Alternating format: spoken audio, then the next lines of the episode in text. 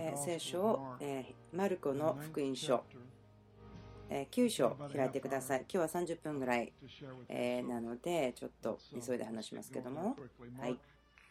マルコの福音書9章。私が今日したいことは、あ変貌山の話をしたいと思うんですね。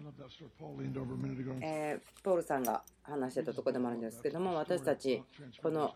ストーリーとても好きですね。聖書の中で、まあ、ある部分、まあ、全体ですけれども、とても素晴らしくて、どんなに読んでも読んでも飽きない、そんなところですけど、で特にこの変貌山の話を私は気に入っています。ランディ・クラークさんと一緒にリバイバル・アライアンスでえ素晴らしいカンファレンスをペンシルバニアでしていたんですけど、昨日帰ってきました。とても良いものですね。その人数がとても増えていて、大体700人ぐらいの人が1000人、また2000人、3000人ぐらいになったんですね。そして過去2年間ぐらいは5000人ぐらい集まっていて、ペンシルバニアで、来年はオールランドに場所を移して、今度1万5000人ぐらい集まれるようになります。もう多分その次はもう月に行ってしまうぐらいの勢いがあるんですけども、ラインハルト・ボンキさんも来年来られます。今年のサンビリードはとても素晴らしかったんですけども、どこか他のところに行って素晴らしい経験をするのは楽しいです。マイケル・ W・ スミスさんが何日か導いて、マーク・スミスさんもまた何日か導いて、とても良かったんですけども、ある時はマークさんが早く来て、そして時間が一緒になった時間があったんですね。ですから、あるところはマイケル・ダブル・スミスさんも一緒に歌ったりして、本当に天が地に来たような素晴らしい賛美の時間でした。マークさんは来年こちらに来てくれることになっています。6月ですけども、楽しみにしています。はい、えー、マルコの福音書9章。1節。イエスは彼らに言われた。誠にあなた方に告げます。ここに立っている人々の中には神の国が力を持って到来するのを見るまでは決して死を味わわない者がいます。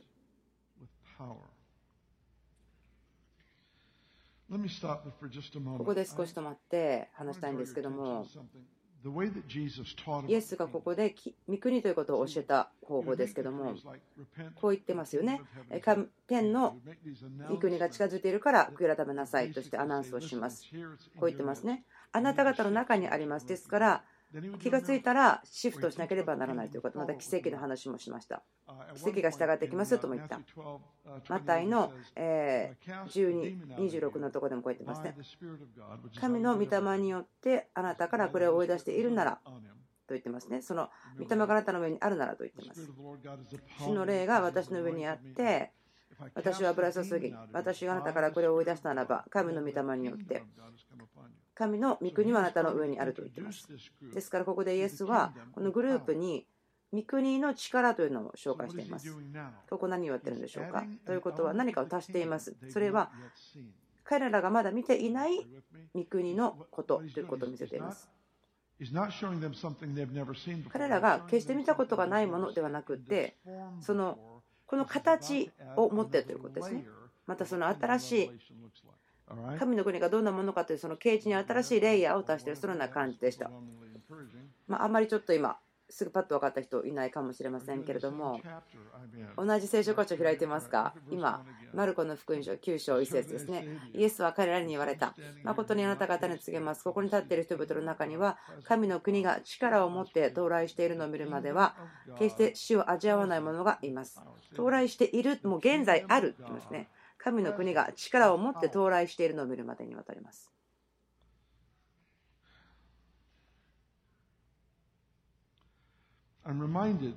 思い出させられたことがあったんですけども、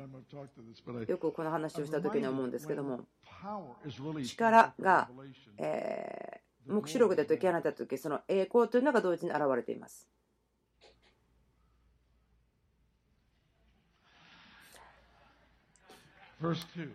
2節。それから6日経ってイエスはペテロとヤコブとヨハネだけを連れて高い山に導いていかれた。そして彼らの前目の前で見姿が変わった。その御衣は非常に白く光り世のサラシアではとてもできないほどの白さであった。またエリアがモーセと共に現れ彼らはイエスと語り合っていた。するとペテロが口出ししてイエスに言った。先生別にここ質問してされたわけじゃないけど答えたというふうに英語では書いていますね。ペテロが答えたというふうに英語では書いてあるんですけども。分かりますか？もしくはあの緊張した時に喋らずにいられる人いますか？ここでペテロですね。私たちペテロがやったこと今話して楽しんでますけど先生私たちがここにいることは素晴らしいことです。私たちが幕屋を3つ作ります。あなたのために1つモーセのために1つ。エリアのために1つこれは建物、ビルディングではなくて、そのテント、幕屋の話ですけども、幕屋の祭り、その仮用の祭りとか、その時でしたから、小さい幕屋、テントを作るんですね。今でもですね見ることができると思うんですけどその小さなこう小屋みたいな仮用っていうのを家のてっぺんに作ったりしますけども同じようなものですけどもその礼拝のための幕屋という話だったと思うんですけども、一つはモーセのため、一つはエリアのため、彼らは6節書いてありますね。もう恐れていたから何を言っているのか分からなかったと書いてあります。あまりにも怖かったので何を言っていいか分からなかったのでこんなことを言ってしまったんですね。まあ、言わなくてもいいことを言ってしまったというようなことだと思うんですけども。7節その時雲が湧き起こってその人々を覆い雲の中からこれは私の愛する子である。彼の言うことを聞きなさいという声がした。ルカの福音書の中でも気がつくべきことがありますけどイエスが祈っている時に山に行って祈りましたけどもその間にイエスの御顔が違って見えた。違って現れたですから、マルコが書いてないことをルカのところにも書いてあるんですけども、でもこの起こった出来事、同じことを違うアングルから書いてると思いますけども、こう言ってますね。祈っておられる時に三顔が変わった。その違うという意味は他のものになった。そのように言えると思うんですけども、三顔は違うものであったということもできると思うんで、そのエマオの道というところがありますね。そのストーリーに2人の弟子たちがイエスと共に歩かれたけども、顔が分からなかった、気がつかなかったということですね。イエスが誰だか分からなかった。顔を見て誰もかからず分からなかった。一緒にいたけど分からなかった。で、ここではイエスと共にいた者たちがイエスの顔が変わったということが分かったんです。ということは、こう言ってますね。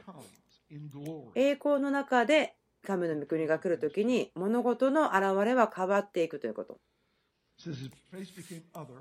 御顔が変わった。または、御衣は非常に広くしっかり。この非常に白く光というところに光とありますけどもその、えー、稲妻のようにというそのような意味だと思います。どういうことでしょうか？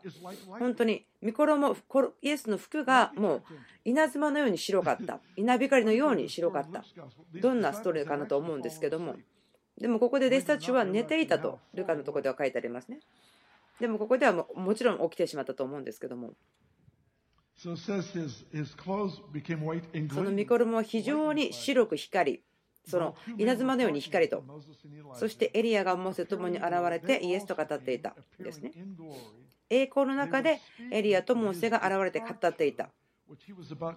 それはイエスがこれから達成すること、エルサレムの中でそのことを話をしていました。ここの話をしたいんですけども、とてもすごく興味深いと思われること、その変貌する形が変わるその話ですけども、考えてください。ペテロとヨハネとヤコブです。あなたが自分がその中にいると思ってください。イエスが変わっていくのを見る、その雲が現れて、そしてイエス様の服が、これも急に光り輝き始めて、そして顔も違うように見えて、私たちがそこに立っていても死ぬほどびっくりして、わただもひれ伏して礼拝する、それしかできないみたいな感じになった時に、この私たちが見ている変貌、形が変わるということ、それを見てると思うんですけど、でもその同じ言葉がローマの12の2章に書いてあります。この世と調子を合わせてはいけません。いや、むしろ神の御心とは何か、すなわち何が良いことかで神に受け入れられ完全であるのかを分けめるために、心の一心によって自分を変えなさいという言葉があります。この心の一心という言葉ですね。まあ、その青虫が、え腸に変わるような、その変態と言いますけども全く別のようになりますね。つながりがないように見えますけども例えば青虫を見た時にああ何週間か経ったらこれは飛ぶんですって言えないですよね。そのように考えさせる状況は青虫の中にはないでしょう。全く完全にこれ変態します。変わります。それが変貌というところです。形が変わるということ。見かけが変わるということ。そのイエスがある時には人間のようであってある時には神のようであったということ。そしてそれは、えー、一新された心、新しくされた思いが表されている、説明されていることだと思います。ここで何か話をしたいんですけども、その新しくされた思い、一新された心というのは、その輝くもの、その反射させているではなくて、なぜならばそのイエスは反射させていたわけではなくて、イエスご自身が輝いているわけですから、私にとってすごくでもそのことは重要なんですね。そのイザヤの60って言ってますね、起きを輝け、起きを反射せよとは言っていないですね。あなたは月ではないんです。その太陽の光を反射させるような月ではなくて、あなたはその巫女が住んでいる場所にいるんですね。ちょっと、まあ、言葉遊びやってみたんですけど、ちょっと通じたかどうかわからないんですけども。その光が住んでいる方の中にあなたは住んでいるわけです。だから、起きを輝けというのは、あなたの場所から立ち上がって、神のイエスの場所に立ち、そしてそこで輝けということですから、それが一新された心ですね。心の一新をしたということになります。それはあなたの考え方が素晴らしさ。神様の御国、そして神の世界、神の本質を表すものになりなさいということですね。それはただ、ハッピーな考えを持てばよいというわけではないです。また、その良い聖書箇所を暗唱して、ポジティブな考えを持ちなさいというわけではないんですね。もちろん、いつもネガティブな考えをですねしてしまう方は、どうぞポジティブ、またそのハッピーな考え、どうぞしてください。それでも十分効果はあると思いますけども、でもそれだけではなくて、本質的には、神の思いを考えることができる思いそして神の希望をどのような状況の上でも輝かせることができるものです。エレミアの29の11はこう言ってますね。私はあなた方に持っているその考えを知っていますと、私自分の考えを知ってますと神様が言ってるんですね。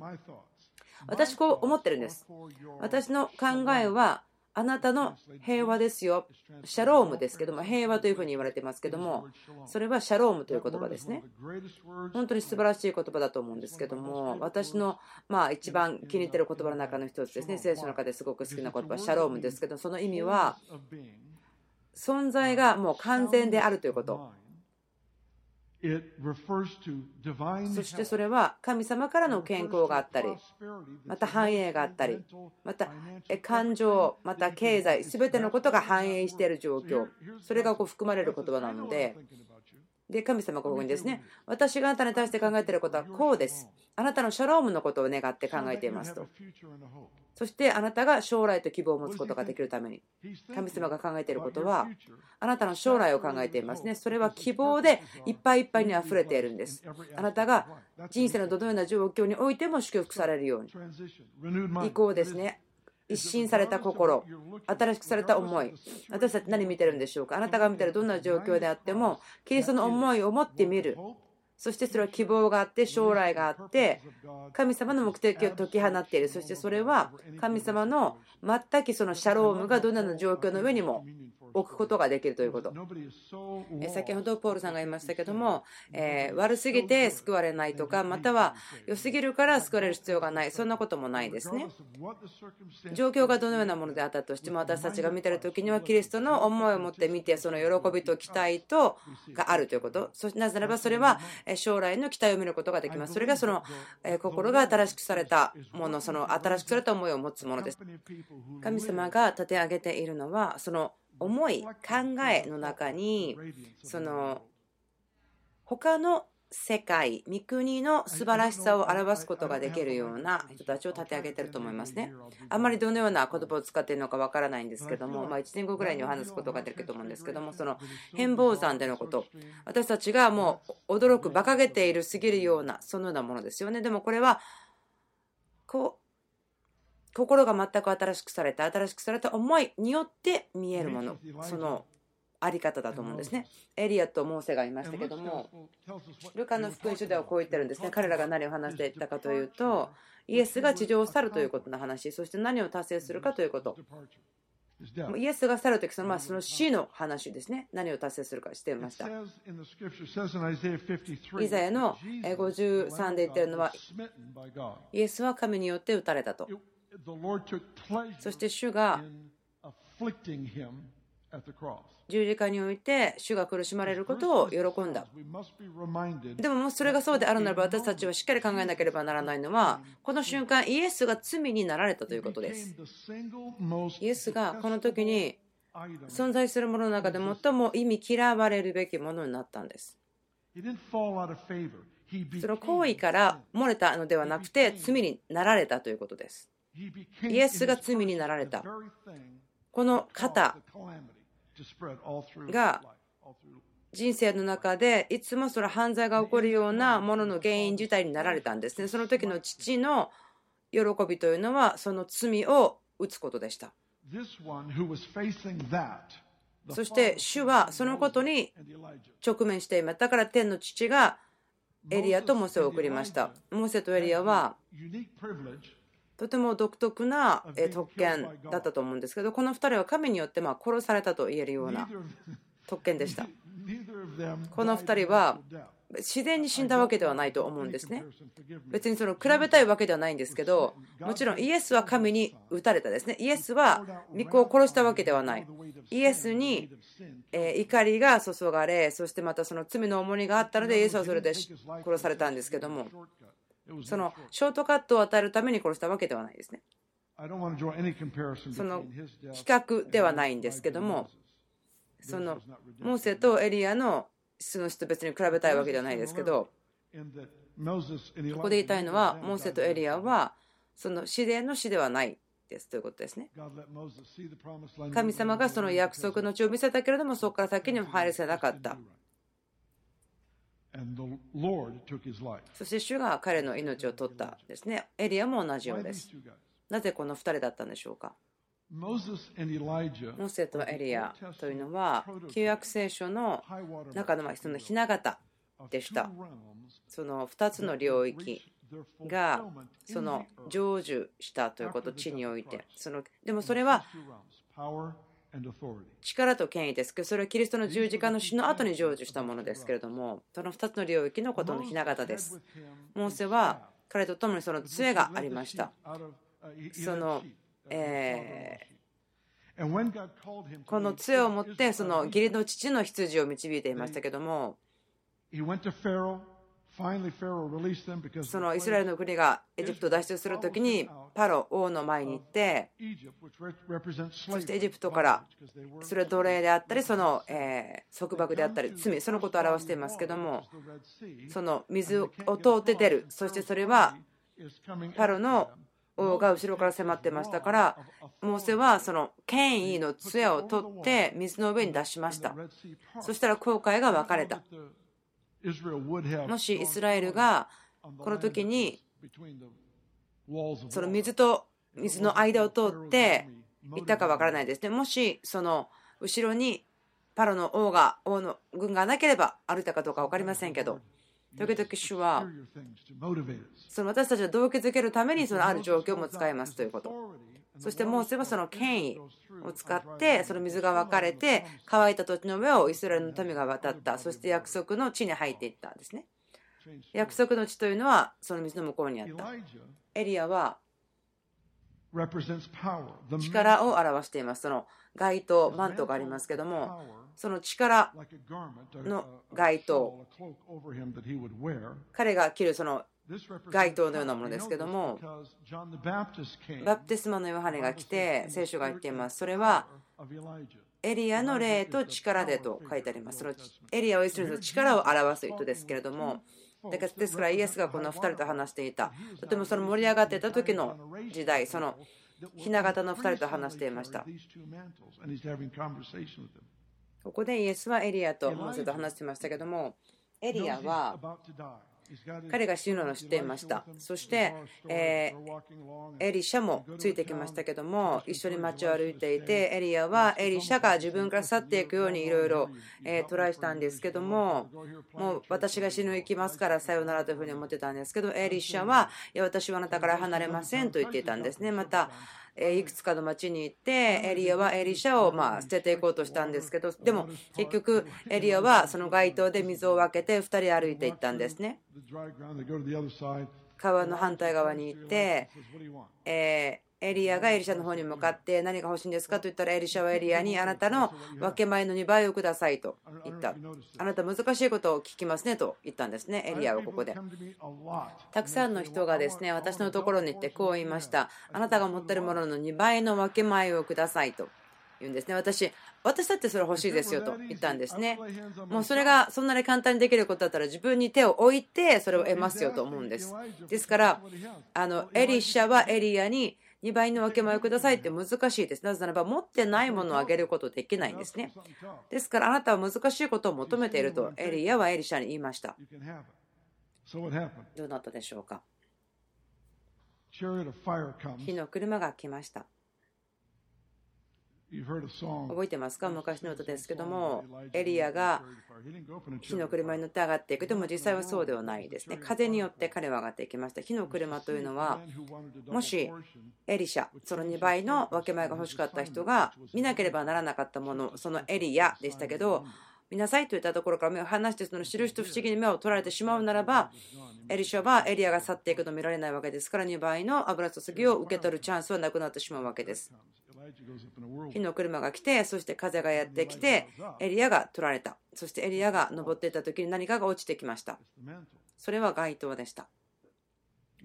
そこには2倍の油注ぎがありました。なぜならばそれは神が一時期それを持っていたからです。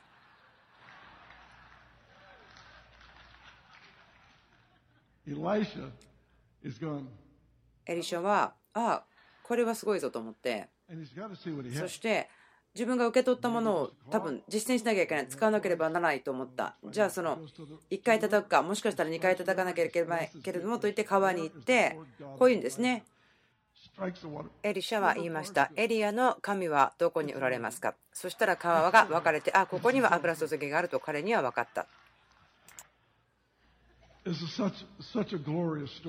すごく自分にとってはもう栄光に満ちているな驚く話だと思うんですけれども、まあ、この2人がいますけれどもなぜこの2人かは分からないです。でも主は何かを私たちに見せていますね。弟子たちが奇跡を見た。弟子たちはある程度の栄光を見た。そしてそれによって彼らは驚く恐れる。そのことでアトモスフィアが移行する彼らが見たのは栄光が目に見えるように現れたもの。そしてイエスはこう言うんです。私はあなたに見せたいものがある。それは私が運んでいるメッセージ。御国ですけどそれが力とともに到来しているというのはどういうことだ？そのことをあなたに見てほしいと言っているように思います。このように見てほしかったんです。そのベールを取るようにすると弟子たちが見たのはイエスの服が稲妻のようであった。そして顔が変わった。時間がなくなってしまったような感じがする。なぜならばモーセとエリアがそこにいる。話をしている。彼らがこれからそのイエスがこれから達成すること、その死と蘇りの話、その死によって何が達成できるか、そして神の霊が彼を死から蘇らさせる、そのような話をしていたと思うんです。そこに啓示があります。イエス様が弟子たちに残したかったもの。このことによって弟子たちがその御国ということに対する主やその力を持って到来するということがよくわかる。1年ぐらい前ですけど、普通ではないことが始まりました。礼拝の時にこの部屋の中でですけれども、時々ミニストリーしている時でもありましたし、メッセージの時でもありました。私はこのことに、この現れということ、自分がそれをすごく喜んではいても、そこに人々の視野を移したくはなかったんです。その現れによって視視野をずらしてしまう。何かが起こってないから起こっている時ほど良くない。そのように考えたことはなかったんです。でも私が分かっているのは主がある理由を持って表している。ご自身を普通ではない方法によって表す。例えば栄光の雲とかまたその金とか銀とかいろいろな色その金のゴールデンダストとかいろんなものありますけどもその金曜日の夜にですねよく起こったりとか多分22回ぐらいだと思うんです。この普通ではない現れ。今であってもこのこと話すの少し恥ずかしいような気がするんですね。まあでもここに皆さんの注目を得るんではなくて例題として使いたいと思います。このことが始まったのは去年の8月12日だと思うんですえ2日ぐらい前にまたその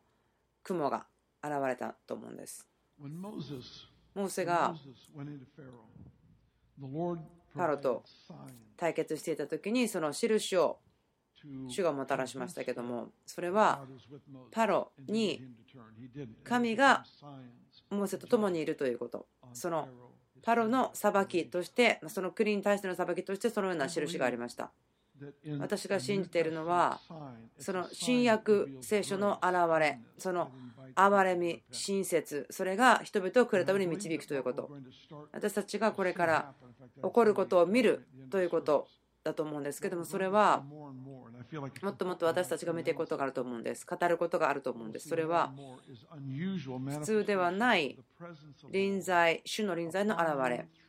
あなたの上にあなたを通してまたそのマーケットプレイスの中で働いている場所の中であなたがいる場所であなたの家あなたの近所学校普通ではないこと私たちの歴史の中で起こっていることがあります。この場所の中で多くの方たち経験していますけども主が言われているように感じます。見せたものはあなたに理由があってやってますそのことであなたが何か神学を立て上げるのではなくて私の求めているその経験の中にあなたを引き寄せるためですよと言っているように感じます。それは主の栄光の臨在と私たちが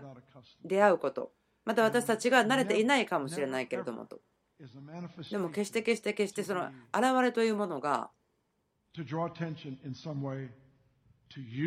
あなたであっても私たちであってもこのミニストリーに対して注目を得るものであってはならなくてそのいつも人々をイエスに導く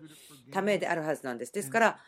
何かを得るために使ってはならないしまた他の人がああなたが特別と思うことに使ってもならないですね。間違って使ってはならない。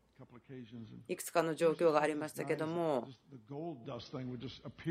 私が知ってる人がいますね。すごくゴールデンダストが現れた人でした。どのような状況だったかいろいろあるんですけどもその飛行機に乗ってる時にもただ金が降ってくるとで周りの人たちが救われるんです。もちろん人々聞きますよね。これは何ですかって。彼はこう言うんです。その話をして神様の行為ということなんです。ですから人々も神の行為が欲しくなるということ。でその飛行機の中に主を恐れることがやってくるそして人々がイエスを信じる。またその人はすごく大胆でもありました。とても大胆だったんですけども、ま牧師たち牧師の友達の中でご飯をレストランで食べていましたけども急にこう大きい声で言いました。私はある男性と恋に落ちている。そして人々がえっと思ってから見たらそのイエスの話をするんです。その牧師たちにとってはすごくわーって緊張するんです。ですからこういう方法はお勧めしませんけれどもでもイエスは私たちがまだ見ていないものを指し示していました。私たちは見た。私たちは見ました。でもまだ見ていないもの。でも私は感じます。今朝このことを宣言すべきだと思いました。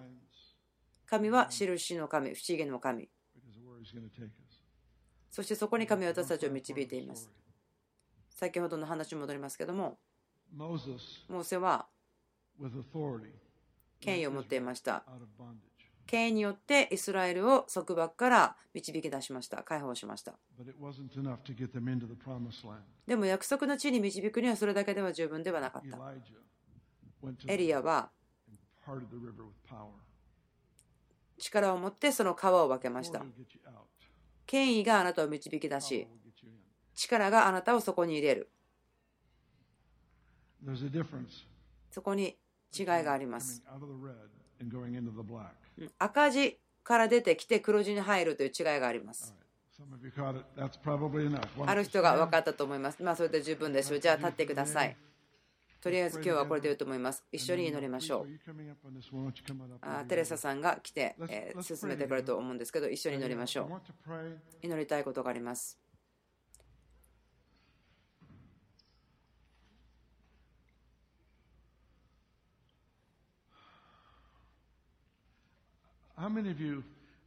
皆さんのうちにどれぐらいの方が、まあ、これ選択ではないと思うんですけど、